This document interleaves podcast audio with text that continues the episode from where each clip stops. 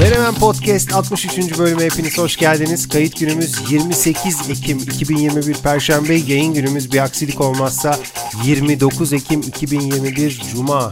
Her şeyden önce, hiçbir şey söylemeden önce Cumhuriyet Bayramımızı kutluyoruz.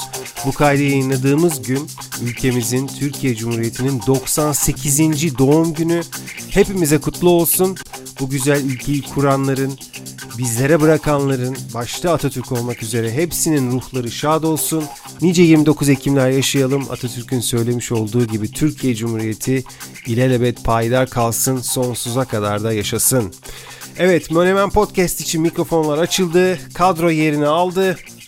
Özgür İncioğulları ve festivallerin ardından ödül törenleri düzenleyen podcast evreni için var gücüyle çalışan, çalışırken kendini kaybeden, günü, saati unutan, gerektiğinde pazar günü bile mesai yapan, mesaisini yaparken de içinden every day is like Sunday diyen gerçek bir işkolik Burçin Acar karşınızda. Burçin'cim merhaba. Ya iyi bir şey mi dedin, kötü bir şey mi dedin, sevineyim mi, üzüleyim mi tam çözemedim. Yani bu buraya gelip hala işkolik diye adlandırılmak çok hoşuma da gitmiyor. Ama de, yani dönemsel olarak böyle tabii oluyor. Kendimizi çok kaptırdığımız, haftanın hangi gününde olduğumuzu unuttuğumuz, saatlerin, günlerin birbirine karıştı. Ki evet şu anda öyle bir dönemdeyiz e, bu Power Podcast ödülleri için. Belki ondan da bahsederiz ama aa, eskisi kadar işkolik değilim Özgür. Eskiden daha acayiptim ya. Ben mesela şimdiki halimi biliyorum. Gerçi sen de biliyorsun. Geçmişteki halimi de biliyorum. Sen de biliyorsun. Çok daha acayiptim. Şu an çok iyiyim. Yani bu konuda çok yol aldığımı düşünüyorum. Yani işkolik olmanın bir sebebi olması lazım. Hedefler. ya o zaman tabii böyle başka hani hedefler, bir şeye ulaşma, onu aşma, tekrar şey yapma. Bir de bende böyle bir bağlılık da vardır. Hem kuruma hem de yaptığım işe. O konularda pek rahat bir adam değilimdir. Yani o yüzden o işin gereğini yapmam lazım. O da artık saat kaça kadar gidiyorsa hangi güne kadar gidiyorsa gitsin. Şimdi kendimi övüyor gibi oldum. O yüzden bu faslı bitirelim. Ama Cumhuriyet önemli. Yani e, vaktimiz vardır diye düşünüyorum. Ben de bahsetmek isterim. Yani şimdi bu kaydı bizim yayınladığımız gün Cumhuriyet Bayramı. Belki başka bir gün dinleyecekler ama her gün için aslında anlamlı. Ben şöyle görüyorum Özgür. Şimdi tamam Cumhuriyet hakikaten en büyük bayram. Hani en büyük bayram bu bayram. Herkese kutlu olsun. Çok doğru.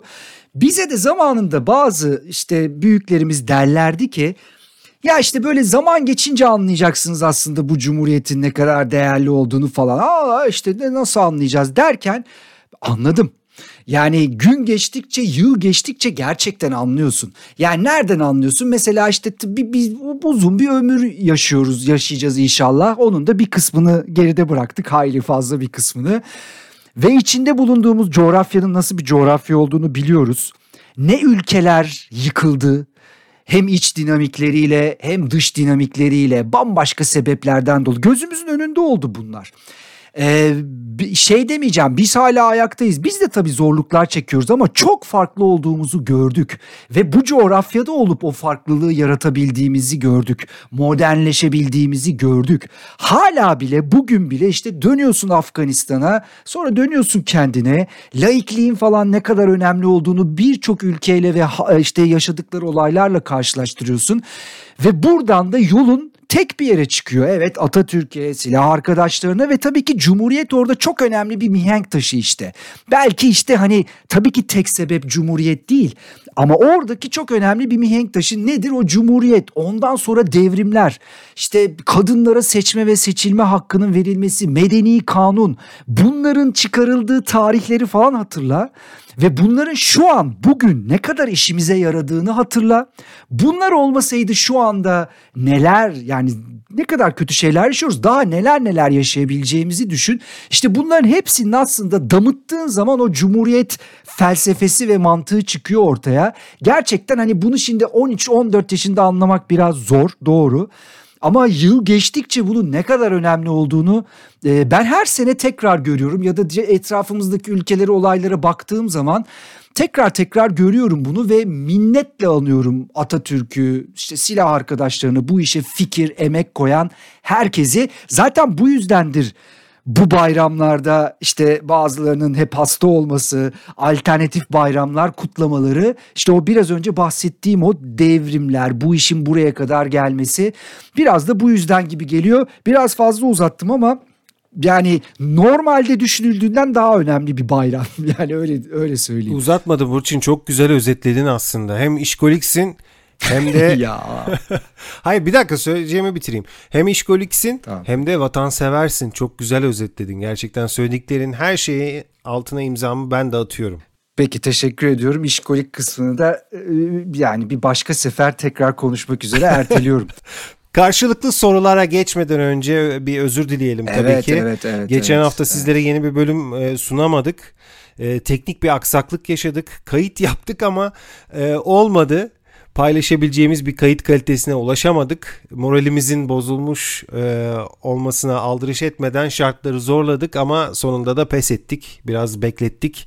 Özür diliyoruz ve motivasyonumuzu kaybetmeden yeni bölümümüze başlıyoruz. Tam başlamadan önce ama ben de e, aynı özüre ben de katılıyorum. E, Birçok dinleyicimizi koşu sırasında yalnız bıraktık. Cumartesi sabahı yoga sonrasında rahatlarken bizi dinleme keyfi yaşayan dinleyicilerimizi biraz üzdük. Ya da cuma gecesi bizi dinleyip gerçekten bir hafta sonuna şöyle rahat rahat başlamak isteyenleri de yalnız bıraktık. Ama ben orada da yazmıştım biz bunu telafi ederiz. Gerekirse bazı haftalar iki, gerekirse üç podcast yaparız. Yaparız, telafi ederiz. O yüzden e, tekrar özürlerimizi göndererek bugünün podcastine dıdıs, resmi olarak başlayalım senin dediğin gibi. Evet başlayalım hemen. Bir soru hazırladım sana ama ondan önce istersen sen varsa bana soracağın karşılıklı sorular diye bir bölüm başladı ya. E, Evet öyle bir bölüme girmiş olduk doğru birkaç haftadır. Var bende çok soru var ama geçen sefer tabii e, son dakikada bildim falan böyle bir güzel bir manevra yaptın orada. Bugün sanki bu manevrayı yapamayacağın şeyler var. Bunlar aslında bizim bu hafta konuştuğumuz müzikal konular ki seni de ilgilendiriyor. Soruları soracağım ama cevabını yine şimdi almayacağım. E, kaydın sonunda olur mu? Tamam olur tabii ki. İkili bir soru bu. Yani aynı isme ait aslında iki soru soracağım. Madonna. Madonna'yı biliyoruz. Tanıyoruz. En büyük isi tanıyoruz, iyi biliriz. Ee, başından bugüne kadar kariyerini iyi takip ettik. Madonna'nın YouTube'da en çok izlenen video klibi hangi şarkısı içindir? Bu sorunun birinci kısmı. Spotify'da en çok dinlenen şarkısı hangisidir? Yani Madonna'ya ait iki tane soru. YouTube'daki video klibi, Spotify'daki şarkısı. Hiçbir şey deme, ipucu isteme. Soruyu koydum ortaya, çekiliyorum. Kaydın sonunda cevaplarını rica Ha, edeceğim. şimdi söylemiyor muyum? Hayır hayır şimdi değil. Biraz hani heyecan yaratalım falan sonuna Ha, bırakalım. çünkü direkt aklıma geldi bir şeyler. Ya neyse bence kesin bilemi en azından birini hiç bilemeyeceğini düşünüyorum. Çünkü tahmin edilmesi zor. Neyse kafayı karıştırmayayım. Bunu koyduk ortaya kaydın sonunda bakarız. Tamam o zaman e, ben de şimdi karşılıklı sorular bölümünün başlangıcını şu soruyla yapmak istiyorum. Geçen bölümde e, Squid Game konuştuğumuzda bir sen şöyle bir şey dedin. Cadılar Bayramı'nda bir atıfta bulundun. E, dedin ki herkes dedin dizideki kıyafetlerden giyecek dedin. Ben de sonra kaydı dinledim. Geçtiğimiz haftanın kaydını daha doğrusu geçtiğimiz hafta geçtiğimiz bölümün kaydını dinledim. Ve dedim ki ya Burçin'e sorayım. Ve soruyorum. Hiç öyle bir aktivitede bulundun mu? Yani şimdi Cadılar Bayram yani Cadılar Bayramı için kıyafet alıp giyinip işte tamam herhalde şeker toplamamışsındır da böyle bir partiye falan katıldın mı? Hiçbir kostümlü partiye katılmadım. Yani eee aslında tabii bu sorunun cevabını verirken düşündüm katılmak ister miydim? Bir dönem pek ilgimi çekmezdi. Çekim yapmaya bir kere bir program için gitmiştim. Mimar Sinan Üniversitesi'nde böyle bir parti vardı. Ve kendimi hiç onlarda arasında görememiştim. Ya demiştim ben şimdi bunu mu giyeceğim şey yapacağım. Sonra sonra ya aslında olsa da şöyle güzel bir parti katılabilirim düşüncesi ara ara gelmiştir.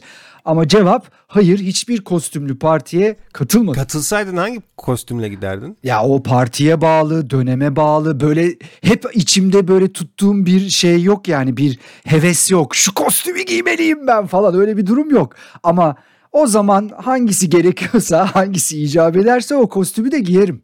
Yani sıkıntı olmaz. Tamam. Senin galiba kafanda bir kostüm var. Yo yo benim de yok. Ben de hiçbir maskeli baloya katılmadım da. Aa. Evet. Yani Katılalım o zaman ya. hayat gerçi bir maskeli balo Burçin. Ve onun sahte yüzleri mi acaba?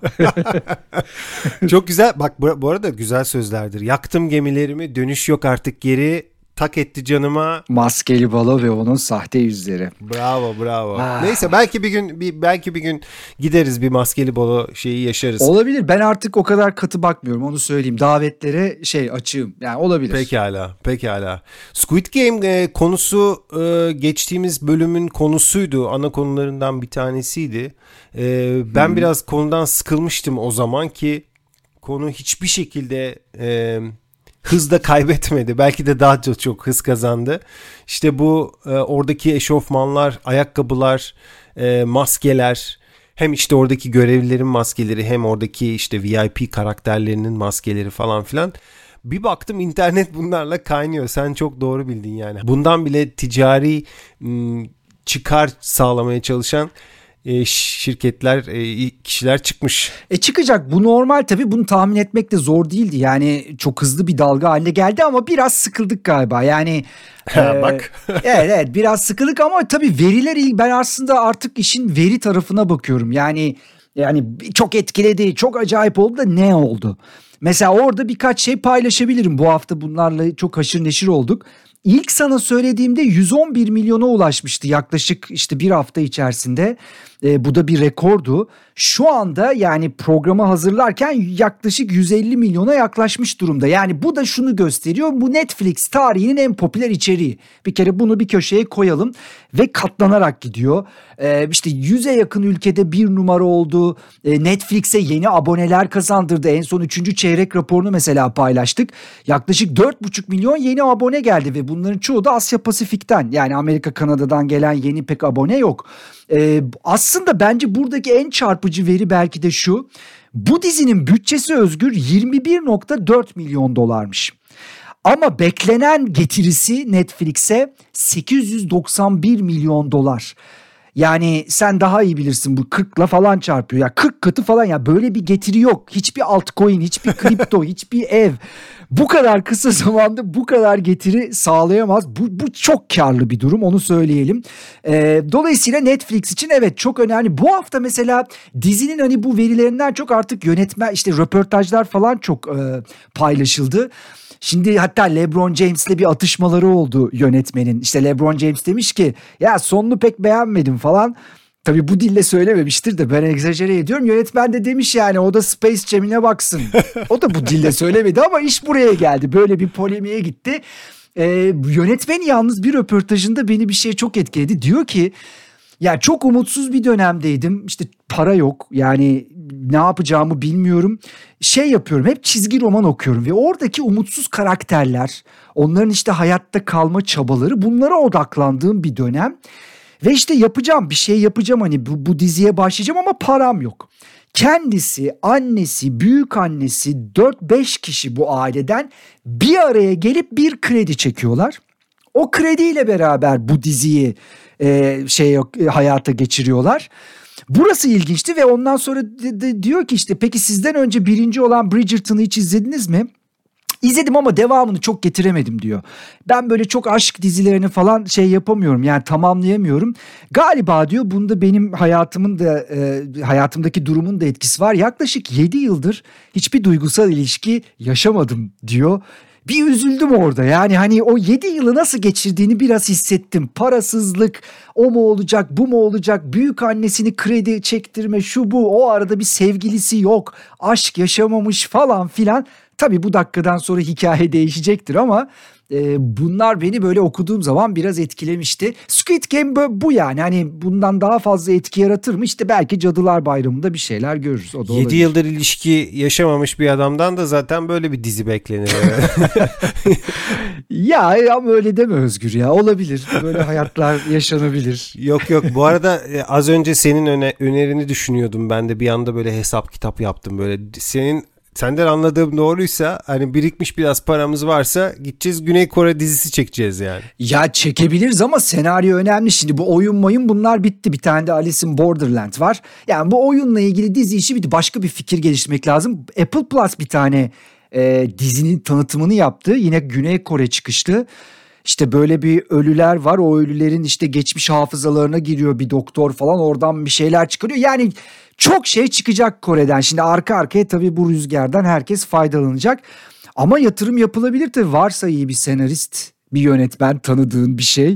3-5 bir şey yatırılabilir. Neden olmasın? Biliyorsun benim dizilere biraz mesafeli bir ilişkim var. Bu arada ye- Evet. yeni bir e, dizi keşfettim. Hatta sadece daha bir bölümünü seyrettim. İsmi Only Murders in the Building. Üç tane ana karakter var. Üç ana karakter e, podcast hayranı Burçin. Podcast dinliyorlar ve özellikle de gerçek cinayet podcastleri dinliyorlar. Ha, true crime denilen tabii tabii bu yani Amerika'da en çok dinlenen podcastler aşağı yukarı bu tür podcastler. Türkiye'de de var mı? Türkiye'de de var ama Türkiye'deki dinlemeleri o kadar yüksek değil çünkü e, nasıl diyeyim şimdi çıta olarak pek o, o seviyeye gelemedi henüz Türkiye'dekiler ama bence o yolu çabuk aşacağız. Mesela geçen seneye göre çok daha fazla e, gerçek suç kaydı var Türkiye'de. Türkiye'de toplam kaç tane podcast vardır? Oo, yani ya bunu bilmek çok zor çünkü çok farklı mecralar var. Yani tek bir tane yerden veri almıyoruz. Yani mesela bana işte desen ki işte kaç tane şarkıcı var, kaç tane şey hani onları gidersin Mesam'dır, Müyap'tır bir liste çıkar. Şimdi podcast'te Spotify var domine ediyor işte ama Apple var. iTunes bu işin yaratıcısı. E bunun dışında Google'ı var, Slack var, o var, bu var. Hiç şu anda ismini bilmediğim birçok yer var. Dolayısıyla ben net bir sayı söyleyemem ama bununla ilgili bir tahmin için bana bir hafta verirsen sana haftaya aşağı yukarı ne kadar podcast var bununla ilgili prof- bir profesyonelden tabii alarak bu veriyi paylaşabilirim. Türkçe olarak soruyorum tabii. ki. Tabii tabii ben de Türkçe olarak konuşuyorum. Yani çok dağınık halde. Mesela YouTube kimisi sadece YouTube'da podcast paylaşıyor ama YouTube aslında bir podcast mecrası değil. Ama orada bayağı podcast tüketiliyor. Yani o kadar dağınık ki bu podcast'in şu anda şeyi alanı e, gerçek ve tek bir veriye ulaşmak zor. Ama yine de bu işin profesyonelleri mutlaka bu işe kafa yormuşlardır. Ben de öğrenmiş olurum. Haftaya şey yaparım, öğrenirim. sana. Tamam. Bekliyoruz Burçin'cim. Yani bu kadar işin arasında buna da vakit ayırabilirsen seviniriz. Ama tabii şu an işimizin ana teması kaç podcast olduğundan çok en iyi podcast hangisi onu bulmak. Ee, şu anda tamamen podcast ödüllerine kanalize durumdayım Özgür. Aslında beni pek dağıtma sen şimdi kaç podcast var falan. Bunlarla uğraşıp şimdi odağımı şaşırmamam lazım. Podcast ödülleri için adayları açıkladık. Halk oyuna çıktık. Bilmiyorum oyunu kullandım mı kullanmadım mı? Bir kere onu Adaylar bir açıklandı mı? Oho tabii ki açıklandı. Oo. Kaç adaylığımız var Burçin? Ee, şöyle bir bakayım bir dakika. Ee, adaylığımız yok.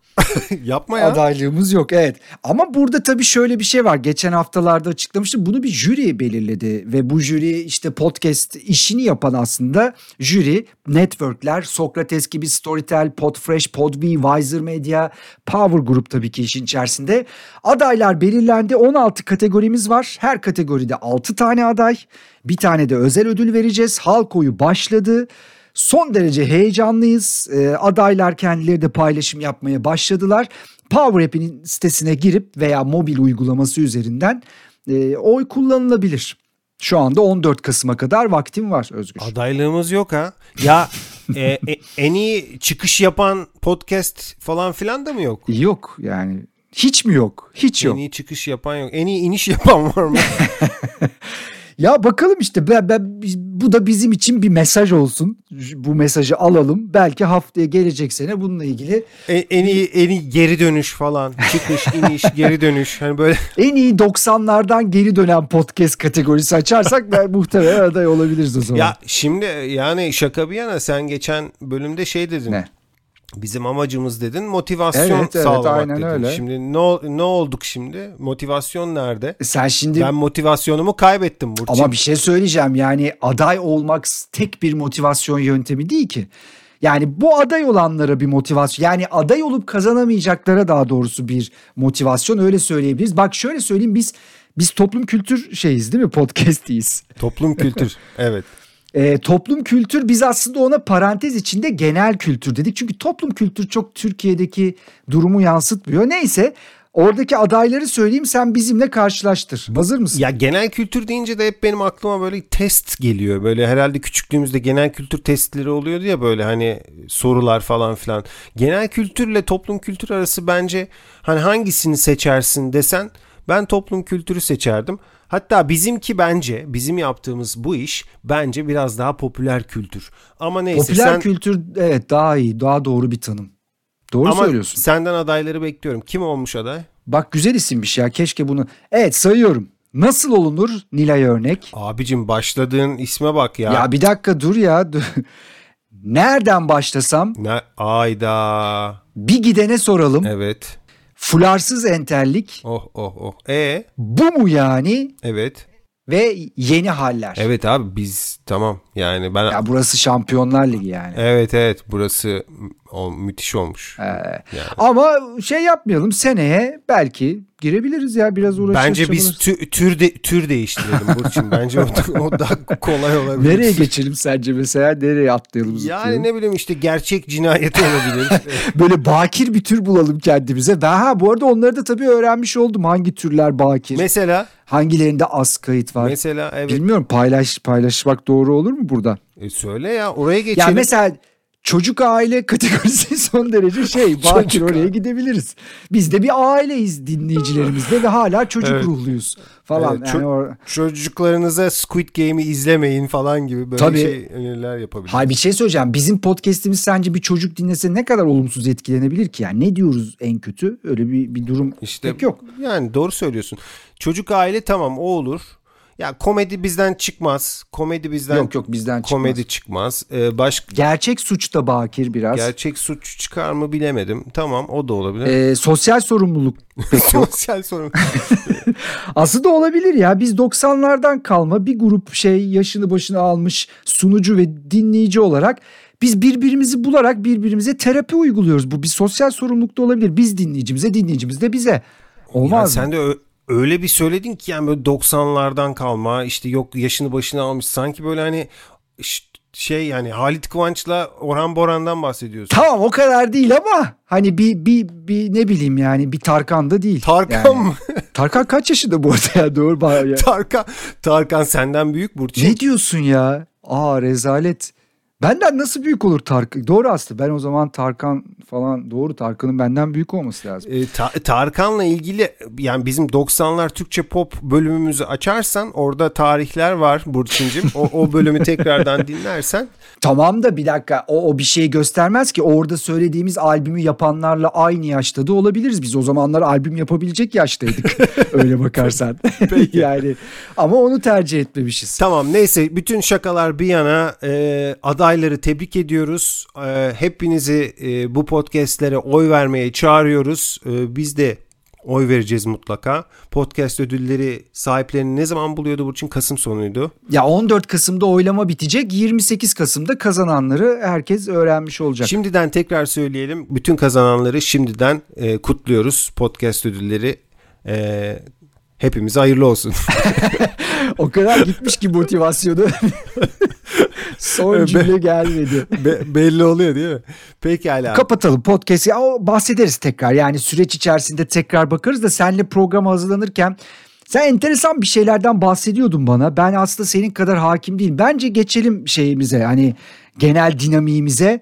Ee, hayatımıza dönelim. Podcast'e tekrar şey yaparız, paylaşırız, bakarız. Düşük bir motivasyonla da olsa bir başka konuya geçmek istiyorum Burçin'cim. Konum şu parasosyal ilişkilerden bahsetmek istiyorum sana. Evet kültürse kültür, toplumsa toplum, popülerse popüler. İşte bu Para- parasosyal ilişkiler. Geçtiğimiz günlerde e, birkaç hafta oldu hatta e, Oray bir yazı yazdı. Oray'ın yazdığı yazıdan ilham aldım ben. O, o yazıdan hareketle ampul yandı. Konuşmak istediğim bir konu. E, epeydir de istiyordum aslında. E, ve dedim ki bu konuyu getireyim e, Menemen Podcast'te. Ve senin görüşlerini de merak ediyorum. Şimdi parasosyal sözcüğünün etimolojisine hakim değilim. Ama mesela para ön takısı genelde bir kavramın dışında kalan ya da aykırı olan e, alanı anlatmak için kullanılır. Yani mesela paranormal, normal dışı. Paradoks mesela yerleşmiş düşüncelere aykırı duran bir yaklaşım. E, parasa, parasosyal de sanıyorum sosyallik dışı anlamına geliyor. Öncelikle parasosyal ilişki kavramının yeni olmadığını da söyleyeyim yani. Ha, bu yeni mi çıktı e, derse bizi dinleyenler hayır yeni yeni bir şey değil. Yeni değil 1950'lerin ortasında konuşulmaya başlanmış. İki Amerikalı sosyolog e, Donald Horton ve Richard Wall bunu ortaya koyuyorlar. O dönem e, 1950'lerden bahsettiğim dönemde Amerika'da televizyonun patlama yaptığı bir dönem. Yani insanlar sürekli televizyon izliyorlar. E, hayat akışlarını da değiştiriyorlar bu yüzden. Yani tüm hayatları televizyona endeksleniyor. Günlük ritü- ritüelleri değişiyor. Alışkanlıkları farklılaşıyor.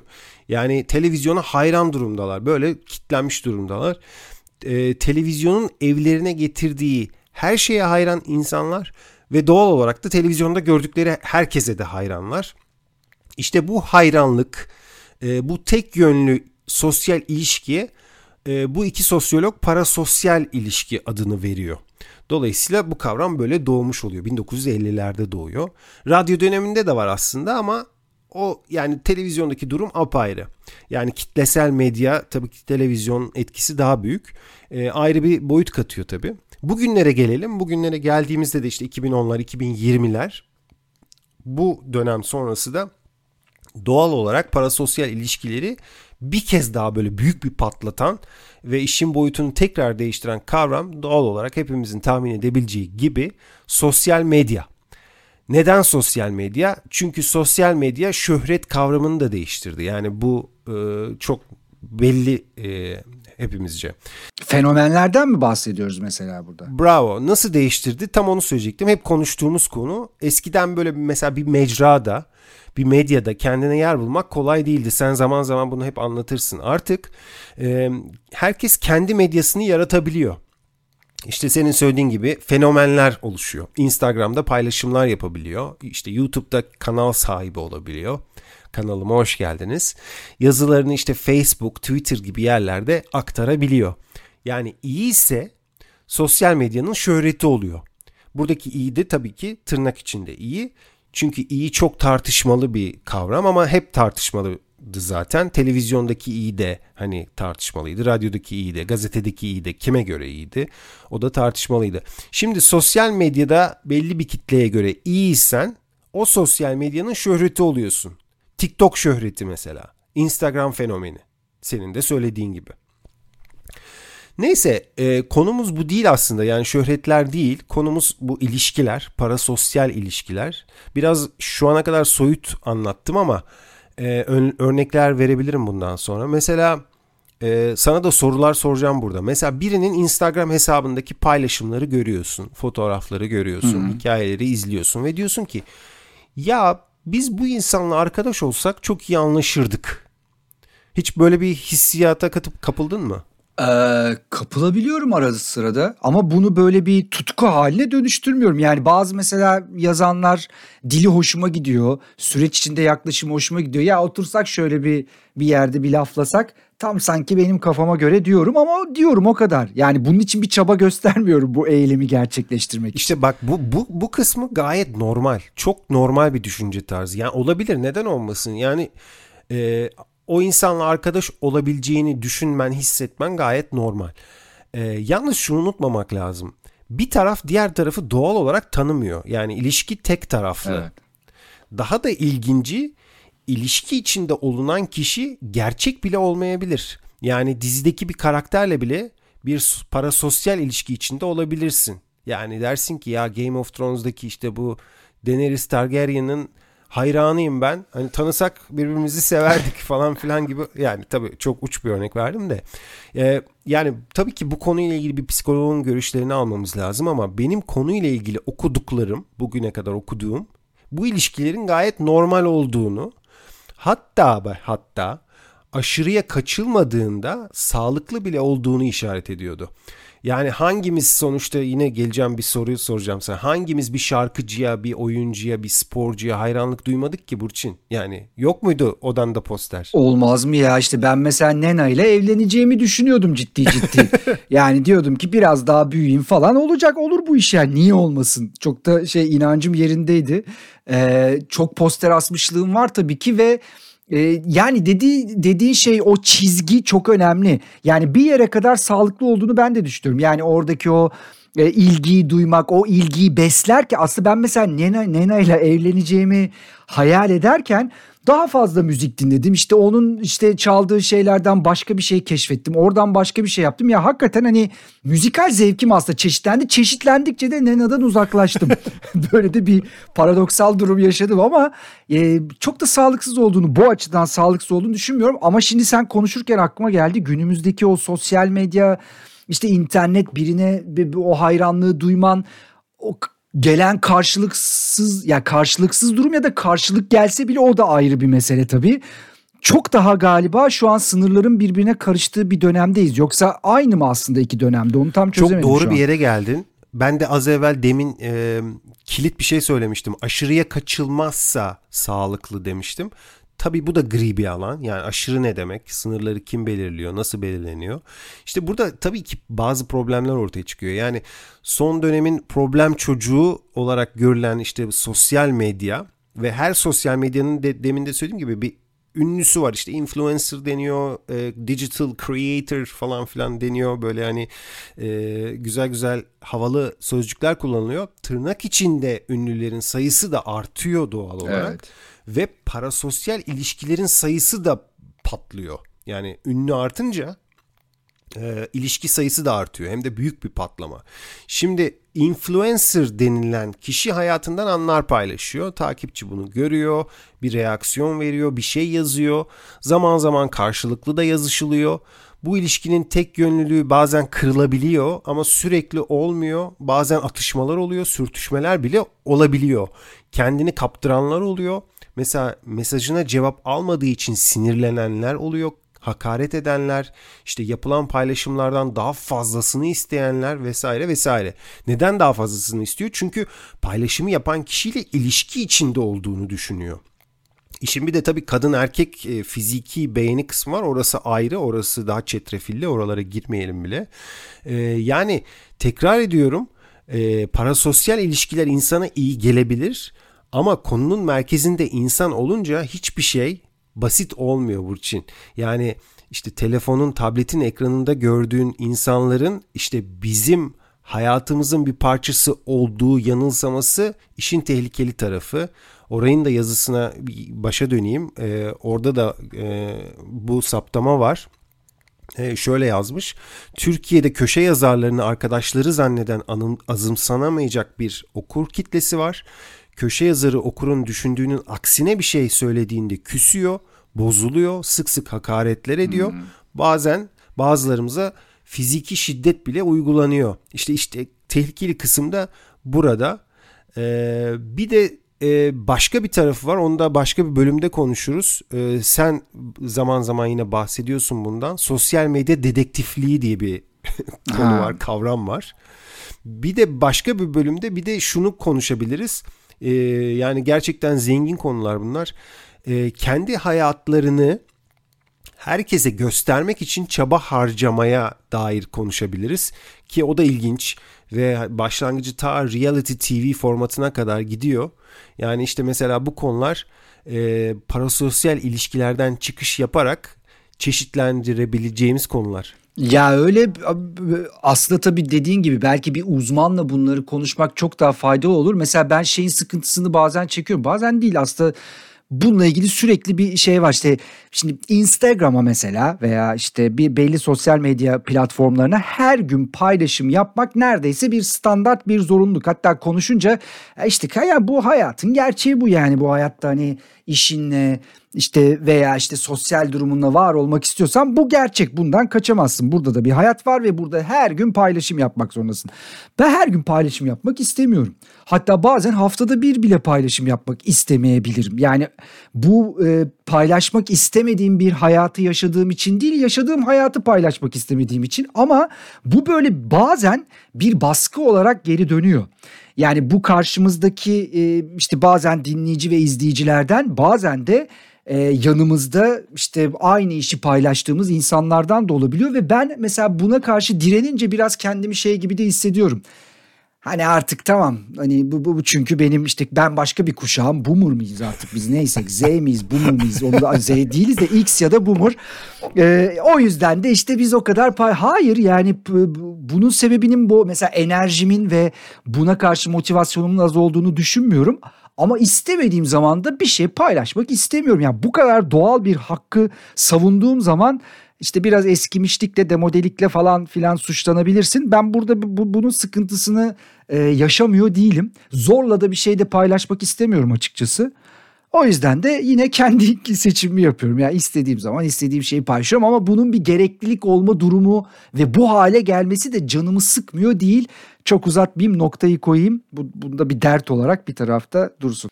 Bu arada bak yani bu dinleyiciyle etkileşim durumu, iletişim durumu tabii her zaman böyle e, ne bileyim bu, bu şekilde kategorilendirilecek bir şey değil. Ben mesela hani burada podcast'imizi ve dinleyicimizi böyle gereksiz yere övmeye çalışmayacağım ama dinleyicimizin bize yaptığı katkılardan dolayı çok memnunum. Bak onlardan bir tanesine atıfta bulunarak Instagram'dan Begüm Sevinç benimle bir haber paylaştı. Aslında bu haber bizim daha önce Menemen'de seninle ele aldığımız bir konuya atıf hatta orada bir takip haber takibi de içeriyor kendi içerisinde. DJ'lerin müzisyenlerin karbon ayak izini e, sıfırlamasına ya da azaltmasına dair üniversitelerin raporları ve bunun bir zorunluluk olduğuna dair seninle e, yaptığımız programlar var. Buna ilk aslında uyan ve e, ne nasıl diyelim hareket haline geçen Coldplay oldu. Bu arada sana bir e, haddim olmadan bir görev Özgür, bir menemen görevi, Burçin görevi değil. E, İsviçreli bir şirket var Climeworks adı da bu şirket işte bu e, karbon ayak izinin sıfırlandırılması, sınırlandırılması ile ilgili işte bu mesela bu tür sektörlere yardımcı olan bir şirket ve İsviçre'de dolayısıyla onlara gidip yani ne yapıyorsunuz siz işte Coldplay falan bir anlatı verin bize diye bir röportaj, bir mini röportaj yapmanı bekliyoruz. Tamam. Görevi ver ve onu unut. Peki Climeworks'te beraber çalışan Coldplay neler yapacak? İşte bu konser zeminlerini değiştirecekler. Güneş enerjili tesisatlar kullanacaklar. Atıkları tekrar kullanacaklar. İnsanların bisiklet kullanarak işte kendi elindeki ışıkları şarj edebilecekleri minik eğlenceli alternatifler yaratacaklar. Kendileri e, charter uçaklarından kaçınacaklar ve daha e, temiz yakıt tüket, tüketen ama daha pahalı uçaklarla yolculuk yapacaklar. Her yere her yere her şeyi taşımayacaklar. Gittikleri gittikleri yerdeki tedarikçilerle çalışacaklar ağırlıklı olarak ve daha da önemlisi e, toplu taşıma e, araçlarını kullanıp konsere gelecekleri de belli indirimler ve avantajlar sağlayacaklar. Bu bizi ilgilendiren daha çok tarafı ve bunları açıkladılar. Ben de merak ediyordum yani bunun mesela nasıl olacak? Tabii bunun için bekleyeceğiz. E, Temmuz 2000, 2022 2 Temmuz'da başlayacak turne. E, o zaman göreceğiz bu uygulamalar, insanlar nasıl adapte oldular. E, bu arada tabii şey de vardı bunun yanı sıra bununla alakalı değil ama ya Coldplay de çok bozdu ya artık onlar bir pop grubu oldular falan. Ben de merak ediyordum acaba ne kadar bilet satacaklar. Bu hafta o da çıktı ortaya. Şu ana kadar yaklaşık 1 milyon konser bileti satmışlar. Sadece Avrupa'da. Amerika'daki e, 40 tane stadyumda verecekleri konserlerin biletleri şimdiden sold out. Yani bunu da ek bir bilgi olarak vereyim ve birçok seyirci aslında bu işte sıfır karbon ayak izine nasıl ulaşılacağına dair deneyimi yaşama fırsatı büyük, bulacaklar. Büyük bir iş bence. Gerçekten büyük bir turne. Heyecanla bekliyorum. Zaten izlemek istediğim e, gruplardan bir tanesiydi. Önümüzdeki yaz eğer benim yakınlarımda bir yere denk getirebilirsem Vallahi gideceğim Burçin. E, bir, bir şey söyleyeceğim işte bu Climeworks'e gideceksin diyeceksin ki ben olayı yerinde incelemek istiyorum. Böyle Hani lafla bu iş olmaz lütfen bunu sağlayın diyeceksin. Kimsiniz siz derse de menemen evet. diyeceksin. Bir, pod, Olay bir podcast yapımcısıyım diyeceğim. Ödül alamıyorum ama ben bu konu, bu konuyla ilgileniyorum diyeceğim. Peki. Motivasyonum yüksek. Peki istersen hadi gel buradan bir, bir, bir, bir de buna bak yapalım. Yapalım. Biraz e, değiştirelim havayı. Güzel bir jingle gireyim ben sana motivasyonunu biraz yükselteyim. Patlat. Bir de buna bak. Bir de buna bak bak. Tıs tık tıs tık tıs tık. Pardon bir an kendimi kaybettim bu jingle'ın. Olmadı. Olsun tamam sen gir tekrar şeye. Peki. Şimdi e, bundan önceki kayıtlarımızın bir de buna bak bölümlerinde farklı farklı alanlardan önerilerimiz oldu. Podcast de vardı içinde e, internet sitesi de vardı. Albüm içinde bir de buna bak dedik. E, bir caz gazetesi içinde dedik. Belgeseller, kitaplar, film festivalleri vesaire vesaire. Gerçekten zengin bir köşe oldu. Bir de buna bak sayende Burçin. Ne demek ne demek. Evet bir de buna bakı böyle ayrı bir podcast düşünüyorum. Belki seneye e, bunu gerçekleştirebiliriz. Ama bunu yayında konuşmayalım böyle şeyleri. Peki. Belki o yüzden biz en iyi podcastler arasına giremiyoruz mesela olamaz mı? Olabilir. Şimdi e, bu kaydımızda Burçin bir single yani bir 45'lik için bir de buna bak diyorum. Güzel. Bahsedeceğim 45'lik kime ait? Hmm. Kim? Eski dostlardan Koray Candemir'e ait. Çok severiz, bayılırız kendisine. Koray Candemir bu kaydı yaptığımız günden yaklaşık 2 hafta önce e, 15 Ekim'de yanlış hatırlamıyorsam yeni şarkısını çıkarttı. Parçanın ismi yine. Yine çok iyi bir parça yapmış Koray. E, geçtiğimiz yazın başlarıydı bir 45'lik çıkartmıştı. Geçen yılda çok Evet. güzel bir parçası vardı. İhtimaller, İhtimaller. diye çok iyi bir parçaydı. E, o yüzden e, şimdi single'lar tabii önemli. Hiç kuşkusuz çok önemli. Özellikle stream çağında. Ama albüm de bekliyoruz Koray'dan. Ee, daha fazla üretmesini istiyoruz. Neredeyse 10 yıl olmuş e, albüm çıkartmayalı. Dolayısıyla e, bu bölümde Türkçe rock'ın en iyi şarkıcılarından, en karakteristik seslerinden e, Koray Candemir'in yeni 45'liği yine için bir de buna bak diyorum Burçin. Ya bir şey söyleyeceğim. Bence Kore'yi bizim konuk etmemiz lazım. Yani bu, bunu bunu sadece şarkısını çalarak hadi Koray bir de albüm çıkar falan diyerek değil. bir kere yani en başından hikayenin burasına kadar neredeyse bildiğimiz, tanıdığımız, şahit olduğumuz çok özel bir insan. Ee, bunu da kendimize bir ders ve bir not olarak alalım.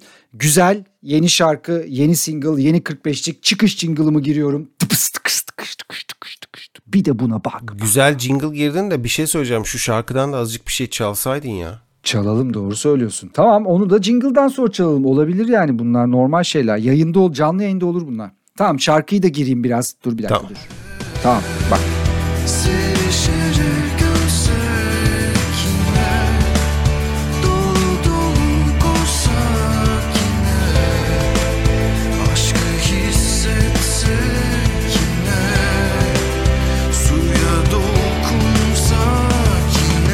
Güzel. Koray'ın sesini duymak her zaman iyi gelir. Orijinal bir sestir ve notumuzu aldık. Bununla ilgili de gereği, gereği yapılacaktır. Ee, o zaman buradan hazır notalara girmişken günün haftanın istek şarkısını da senden alalım. Şarkıyı hazırlayalım. Sağ salim bitirelim bu kaydı. Evet salim bir şekilde bitiriyoruz. Geçen bölümde 80'lere e, geri gittik. Burçin hatırlarsın pazar gününden bahseden e, ikilemlere yol açan büyük bir klasikten. Morrissey'in en iyi parçalarından ilk albümünün efsanelerinden. Every Day is Like Sunday'den bir bölüm çaldık. Bu bölümde sırada 90'lardan bir parça var. 90'lar 90'lar dedin işte 90'lardan bir parça. İstek parçası bu arada. Burçin Acer'in Instagram hesabında yaptığı bir paylaşımın altına gelen yorumlardan birinde yer alıyordu bu istek. Instagram ismi Varoluş Savcısı. Gerçek ismi maalesef yazmıyor. Ee, isteyen kişinin onun istediği bir parça ki benim de zaten aklımdaydı bu parça. İstiyordum zaten bu parçayı e, e, bu bölümde bir çalmak. 90'lara sıra geldiğinde mutlaka bu parçadan bir bölüm çalmanı isteyecektim zaten Burçin. Şimdi e, bu da e, daha önceki bazı istek parçaları gibi 90'ları şekillendiren parçalardan biri. Yani senle birlikte kalksak 90'lar belgeseli yapsak muhakkak kullanacağımız parçalardan biri olurdu. Bir ikiliye ait bu parça. Doğal olarak onların adıyla anılır ama parçaya bir rem- remix yaparak e, resmen parçanın roket gibi havalanmasını sağlayan DJ'yi de her seferinde hatırlamak lazımdır. Tabi bunu söyleyince hangi şarkı olduğunu anlamışsındır. 90'lar dedik, ikili dedik. E, Onların parçalarına mix yapan DJ dedik. Uzatmıyorum konuyu ve tabii Evet. ki Missing'den söz ediyorum. Tabii ki Missing tabii ki. 90'lar eşittir Missing. Evet. Doğru. Grubumuzda Everything But The Girl tıpkı e, Moloko gibi, Lamp gibi onlar da böyle bir kadın bir erkek müzisyenden oluşan bir ikiliydiler. Üniversitede tanışıyorlar. 80'lerde grubu kuruyorlar. İsmine de Everything But The Girl diyorlar. Akustik doğrultuda müzik yapıyorlar. Yani böyle pop ile caz ekseninde gidip gelen tarzda müzik yapıyorlar. Ama bir kitleleri var ve onları takip ediyor bu kitle. Ama hiçbir zaman böyle büyük bir fenomene dönüşmüyorlar. Böyle gruplar vardır zaten Burçin. Böyle kitleleri ufaktır. O kitleler çok o, o kitle çok mutludur. Çünkü onlara çok böyle e, onları memnun eden müzik çıkar ortaya. O kitle de böyle pek istemez grubun çok meşhur olmasını. Böyle bir e, enteresan bir durumdur bu. Everything But The Girl'ün durumu da böyleydi. İşte 80'lerin sonunda bir cover yaptılar. I Don't Wanna Talk About It diye. Bu böyle bir liste başarısı getirdi onlara. Bu arada grup üyelerinden de kısaca bahsedeyim. Bir kadın, bir erkek, iki müzisyen dedik. Tracy Thorn ve Ben Watt. E, ilginçtir. Özel hayatlarını hiçbir şekilde ortaya çıkartmadıkları için sevgili olduklarını bile kimse bilmemiştir onların. E, Tracy Thorn böyle biraz daha tanınır. Massive Attack'le, Adam F'le falan parçalar yapmıştır. Özellikle Protection tabii ki söylemek lazım. Şimdi 8. albümlerine geliyoruz. İşte o parçadan bir bölüm çalacağız. E, parça 45'lik olarak çıkıyor. Pek ses getirmiyor. Tracy Thorn diyor ki ya biz bu parçayı aslında bir dans parçası hedefiyle yazmıştık. Ve bu sebeple de kulüplerde çalınabilecek bir e, tempoda bir remixini yapsın diye Todd Terry'e verdik. Sonrası zaten malum yani parça kulüplerde marş oluyor. Değil mi? Evet evet yani bir DJ'in bir şarkıyı nereden nereye getirebileceğine dair en klasik en efsane örneklerden bir tanesi. Ve zamanının en popülerlerinden biri olan bu parçanın herkesi işte kulüplerde dans ettirmesine rağmen aslında sözleri çok acıklıdır Burçin. Yani bir insanın giden sevgilisini nasıl özlediği anlatılır parçada. Yani Missing zaten parçanın ismi Missing daha ne diyeyim.